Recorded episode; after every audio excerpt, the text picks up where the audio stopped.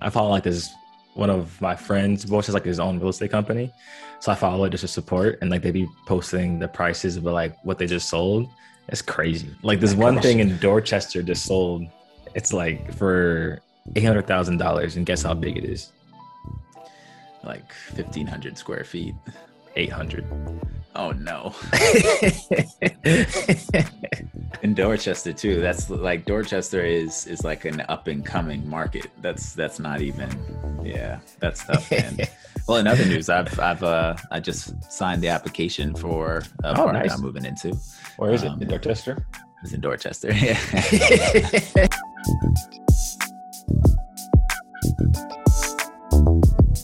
What's going on, everybody? Welcome to Without a Roadmap. The podcast for product folks who don't have all the answers. My name is Jonas, joined here by my co host Cameron. And for once in a while, we don't have another guest, so it's just us two.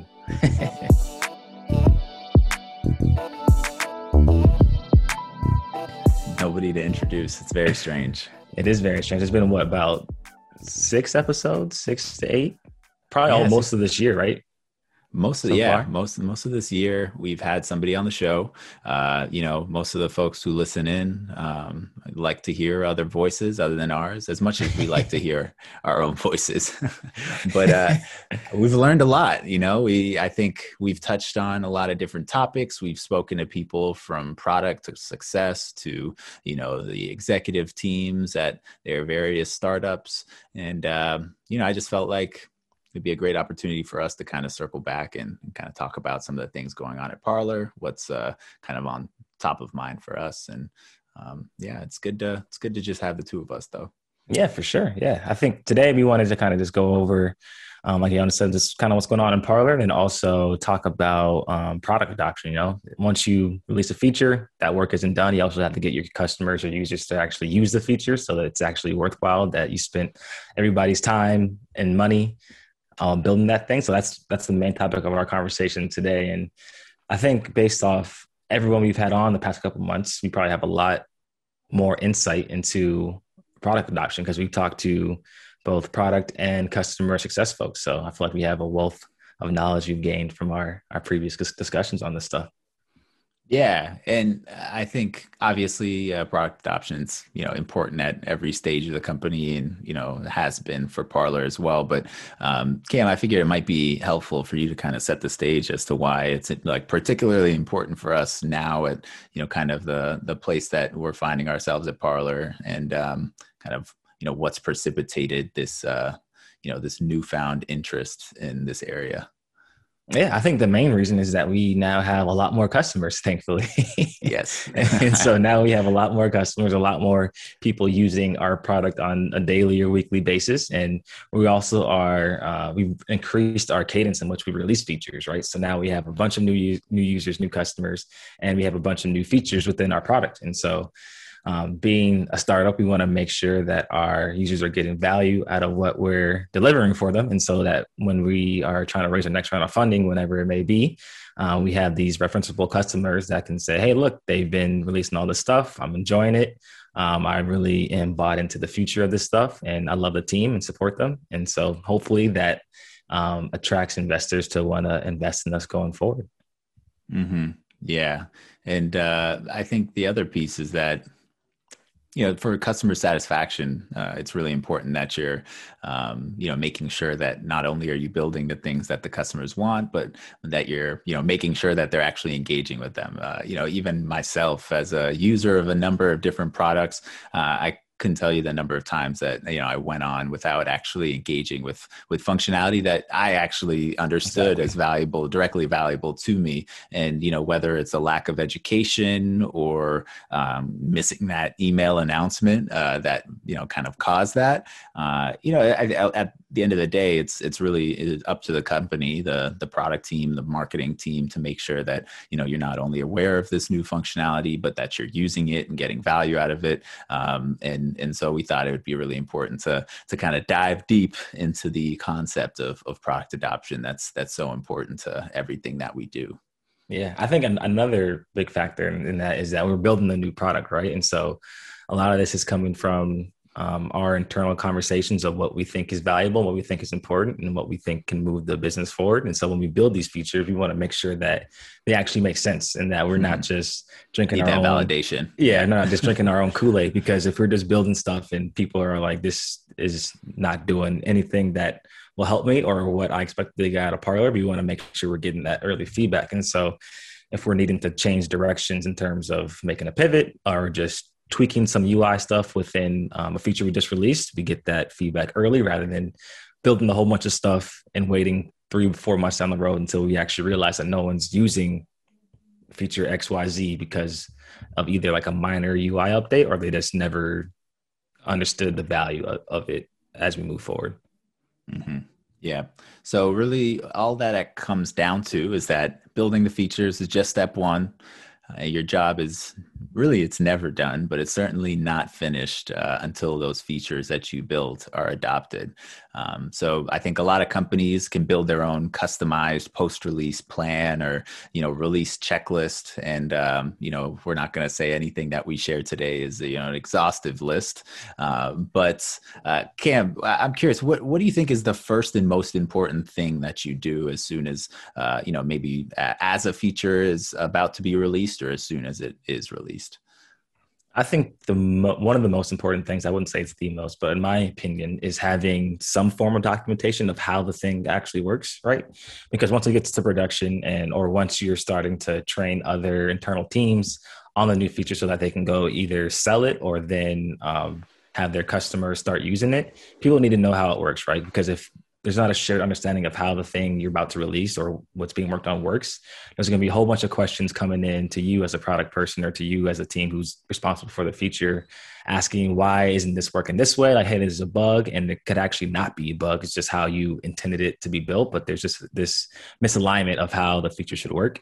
And so, one of the most important things is just having a place where everyone can go view and say, hey, this is how this feature works, and this is how we should train about it, and this is how we should um, talk about it to external folks, whether those be actual customers or prospects or other people in the sales pipeline. So I think that's one of the most important things is having this documentation because the the product that your users actually interact with, that click around on the internet or in an app, that isn't the only product experience. They also uh, they also experience how you document things how how they work, right? Because a lot of folks when they have a question they don't always want to talk to somebody. They kind of just want to figure it out themselves. Like I'm one of those people. I'd rather figure it out yeah. first if I can, and then ask later if I can't figure it out. And so another aspect of the product experience is your product documentation.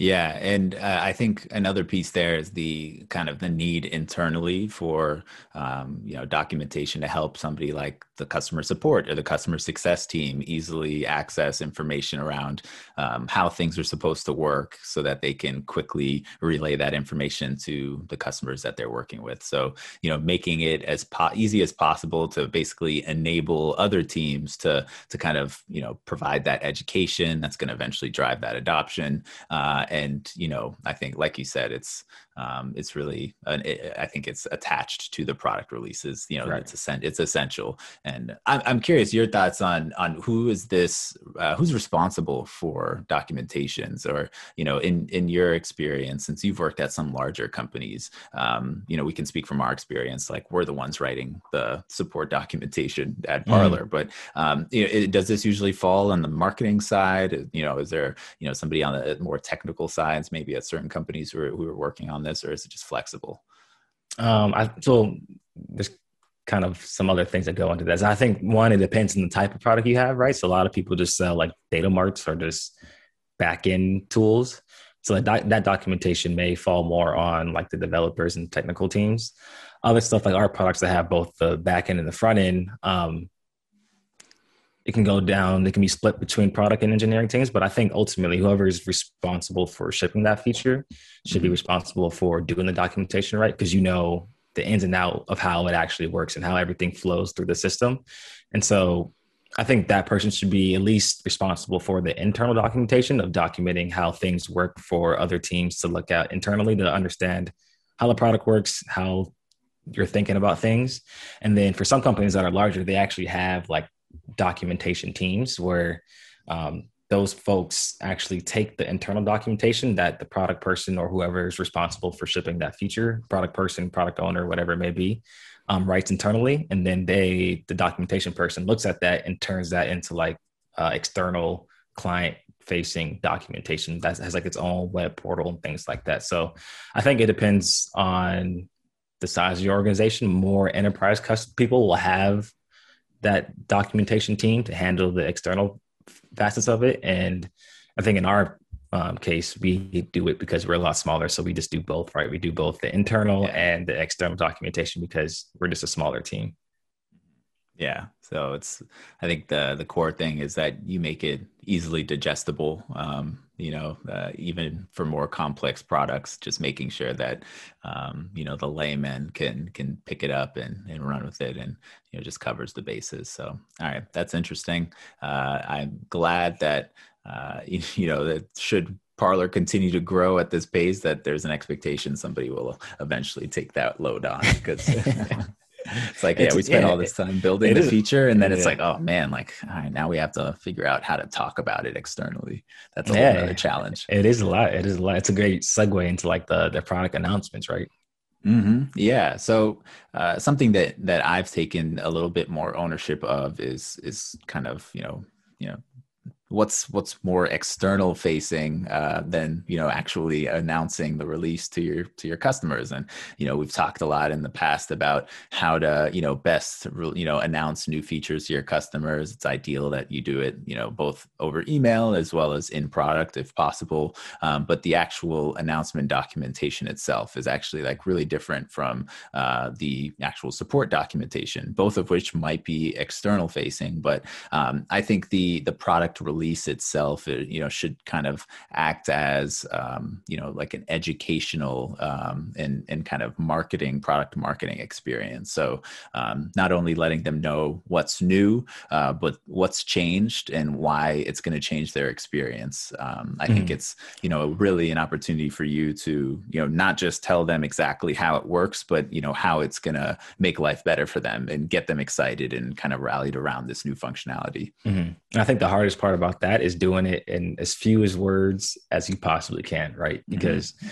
especially for sending things over email, like if you just send a product announcement that has like 2000 words in the email no one's Nobody, nah, no, no, one's going to read that they're going to look for like the, immediately yeah they're going to look for like the first they're going to read the first sentence and maybe scan to see if they can see like something that's bolded or highlighted to see to, yeah. to read that and then they're going to either go into your product when they start their day or whenever they, they go back to work to log in or they're just going to ignore it forever, right? So you have you know, like you spend all this time working on the new feature and you have to announce it and you have to like really nail like the 25 words you can use to describe like what's new or what's changed and what's new and how it's going to improve their experience and you have like 25 words to do that which is like super hard it could take mm-hmm. you a full day to to think of the best 25 words you can yeah yeah it's uh, between cam casey um, you know, who's on our marketing team and myself, we've definitely spent spent a day, you know, putting together a, a, product release announcement. Um, you know, it's it, it, it, you know, we're trying to make it so that it doesn't feel secondary. That you know, I know, um, I think it's Amazon has the whole idea of building the the product announcement um, before you actually start building the feature, and I think that's a nice goal, like kind of, uh, yeah. you know, goal to to set. we haven't quite gotten there yet, but um, it's really like you know just kind of a forcing function for understanding how are you going to uh, you know how is this going to you know bring value to the customers um, you know because mm-hmm. that's part of the announcement but also like how are you going to explain that value in as plain and clear terms as possible um, and I think that's just one piece of of kind of like new product education. Um, you know, there's there's also kind of building guided walkthroughs that that might come with that. There, you know, might be calling things out directly in the product, specific elements. Um, you know, I'm sure most folks are familiar with kind of those tutorial flows um, in in the product that you know can kind of accompany something like that to to really drive uh, engagement or adoption, especially for uh, something like a brand new portal or a new product area. Um, but you know, I think at the very least, making sure that you're sending an announcement over email, uh, particularly, you know, ideally in product as well. Um, and then, you know, and I think in some cases also we're talking about the idea of kind of building um, specific training guides, uh, you know, so kind of the next step past an announcement uh, where you're talking about kind of what, why this is valuable to a customer, but also, you know, how are you going to actually adopt this feature at your organization? Um, and I think that we see that at larger kind of enterprise companies or even just companies that have um, kind of a more white glove customer success um, experience and i think that's where kind of that internal documentation comes in hand it's like should you you know provide as much detail as possible internally to the rest of the teams then they should be able to take that and run with it and make sure that they're kind of providing um, exactly. you know a more um, kind of catering to each of the individual customers to make sure the mm-hmm. experience is everybody's rallying around you know product adoption essentially. Yeah yeah. And like another good thing or not a good thing but another point on product announcements is just there's more that that goes into it other than just like writing some words right? Writing some copy. It's all about like the presentation of like the media the gifs the videos if you're doing voiceovers for the videos like all that stuff. Because i know this episodes focused on product adoption but another thing announcements serve is to like bring in prospects or like get people excited that aren't using your product whether they're prospects or whether they're, they're other teams within an organization that are your customers that aren't currently using your product right? So like when they go on linkedin and they see that your company just released these features and maybe it's one of those features has been on their wish list and the tool they wanted to buy for a month now like that gets excitement. And now they're on your website looking at your product, looking at the pricing, and trying to have a conversation with you. So it's it's not always just about um, writing the announcement copy in a way that's valuable for your customers. It's also about if you're making these external, obviously, if you're making these um, announcements outside of just to your customers, it's also about making the copy exciting enough where people that have no knowledge of your product can get excited about maybe trying out your product.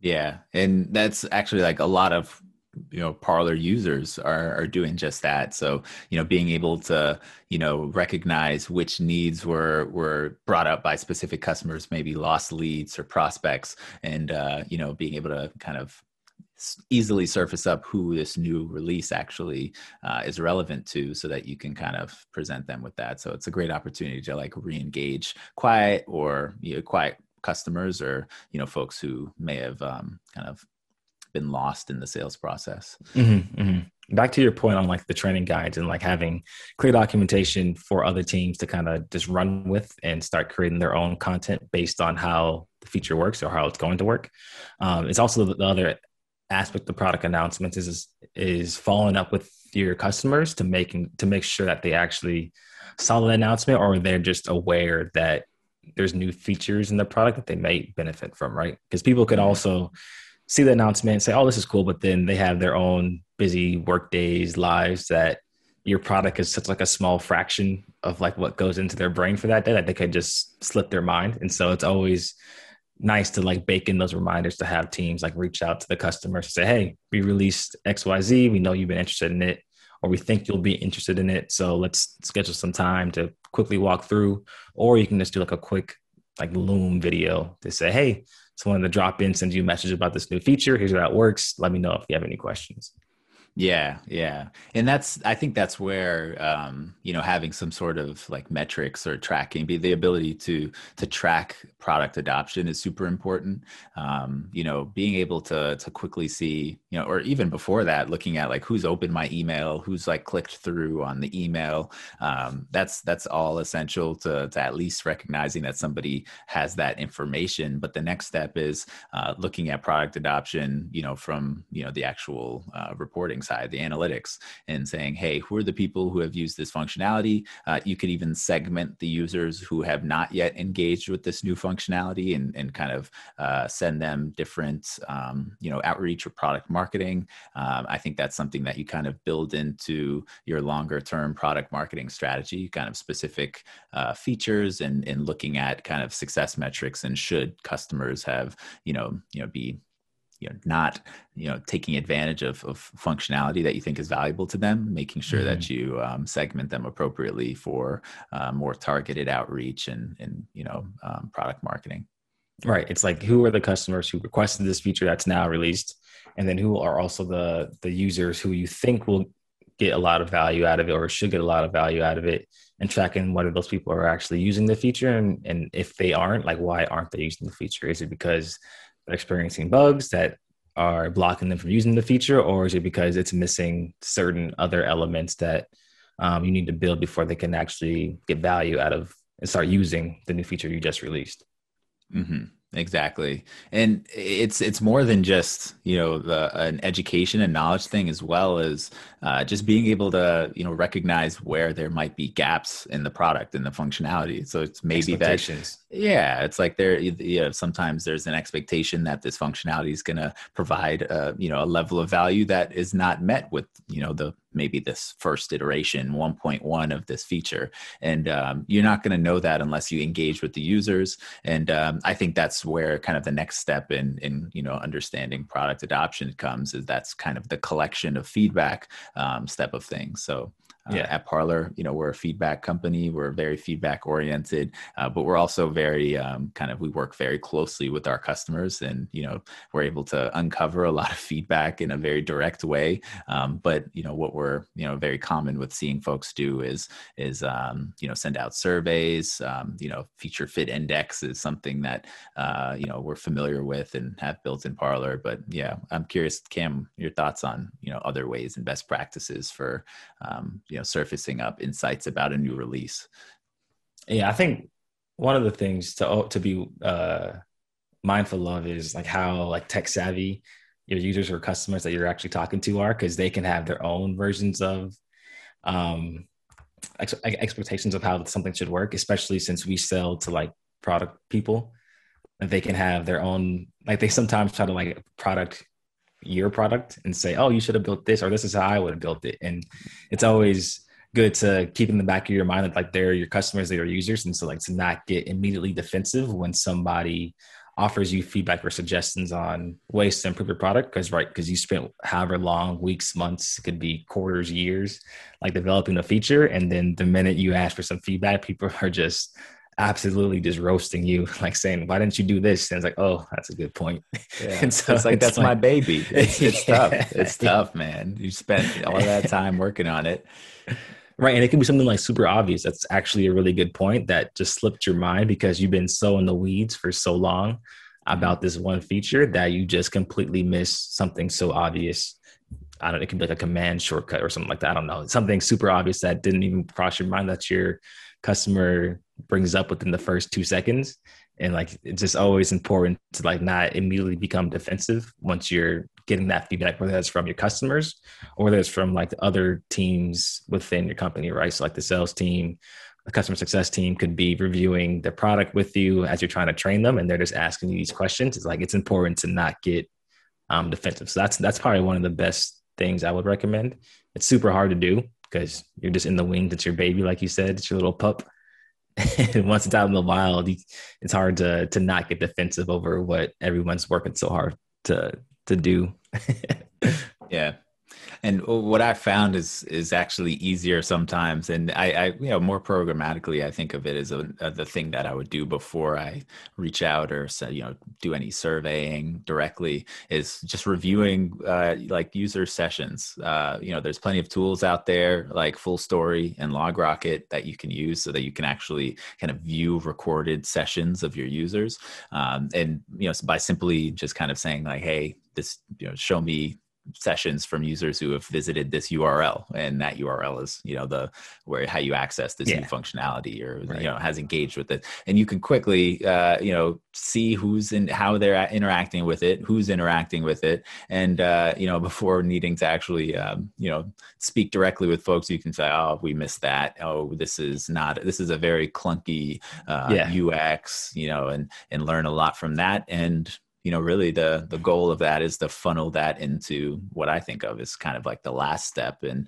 in the process of you know pushing adoption is is iteration you know it's like right, right. we continue to improve upon what we already have so that people can you know derive even more value and you know, right. you know push and like a, a big further. key of that is like putting yourself in the user shoes right so when you're either doing QA or just kind of walking people through the product, you're going to know like the ins and outs of how everything should work. And you get to like put yourself in the mindset of somebody that has no context. It's their first time seeing the feature. They don't know how it works. They don't know how it relates to other things. They don't know all the different bugs and design reviews that went into making the feature. So it's like putting yourself in that shoes with no context and saying, all right, this is my first time using the feature what do I think is is wrong with it? What do I think can be improved? And what do I think is is great at? And that's kind of a way to, like you said, to push iteration and also to reduce the defensiveness that you may have when people are giving you feedback on the new feature. Mm-hmm yeah the i think that you have to you have to kind of remove yourself from yeah uh, you know the process it's not personal um, and you know i, I imp- actually i really like it when people do take strong stances when you know giving feedback about the product because um, you know that's that's really that shows me that they care and yeah. uh, you know at the end of the day uh, you want users who are excited about your product as you are. And uh, we're lucky that we have that you know by nature of just working closely with folks and, and showing them how excited we get about things. We we do get a lot of enthusiastic feedback and i think that's kind of around all of this is is trying to you know as a product person trying to you know be as close to the users as possible so you can empathize with them and mm-hmm. you know so mm-hmm. you understand their needs as as closely as uh, as closely as possible. And we're very fortunate that you know a good sizable portion of our user population are also product people. So it's we're we're oftentimes just you know empathizing for for ourselves. And uh, that definitely makes things easier. Mm-hmm, for sure. Yeah. And to and to wrap things up on like the the whole product adoption episode. To me, I think the the first step is just getting the shared understanding across the entire team, if possible, of how the feature actually works before it goes out and is released to your customers, just so everybody's aware of um, how it works. Maybe there's some bugs that you're gonna choose to fix in the in the later release, just because you wanted to get the feature out quicker, and just so people aren't writing into support or your sales success support teams aren't just pinging you in Slack with a thousand messages of like, why isn't this working? It's like, oh, because we didn't build it that way. So that's good feedback, and we'll we'll get it into a future release. Yeah, and with that, uh, I'd love to hear from folks uh, about their kind of post-release product adoption playlist. Uh, let us know uh, if if ours sounds similar to yours. If you're doing things differently, we'd love to you know learn from others, even if we don't have a guest on the show. right, and be sure to smash that subscribe button. we'll see y'all in a couple weeks.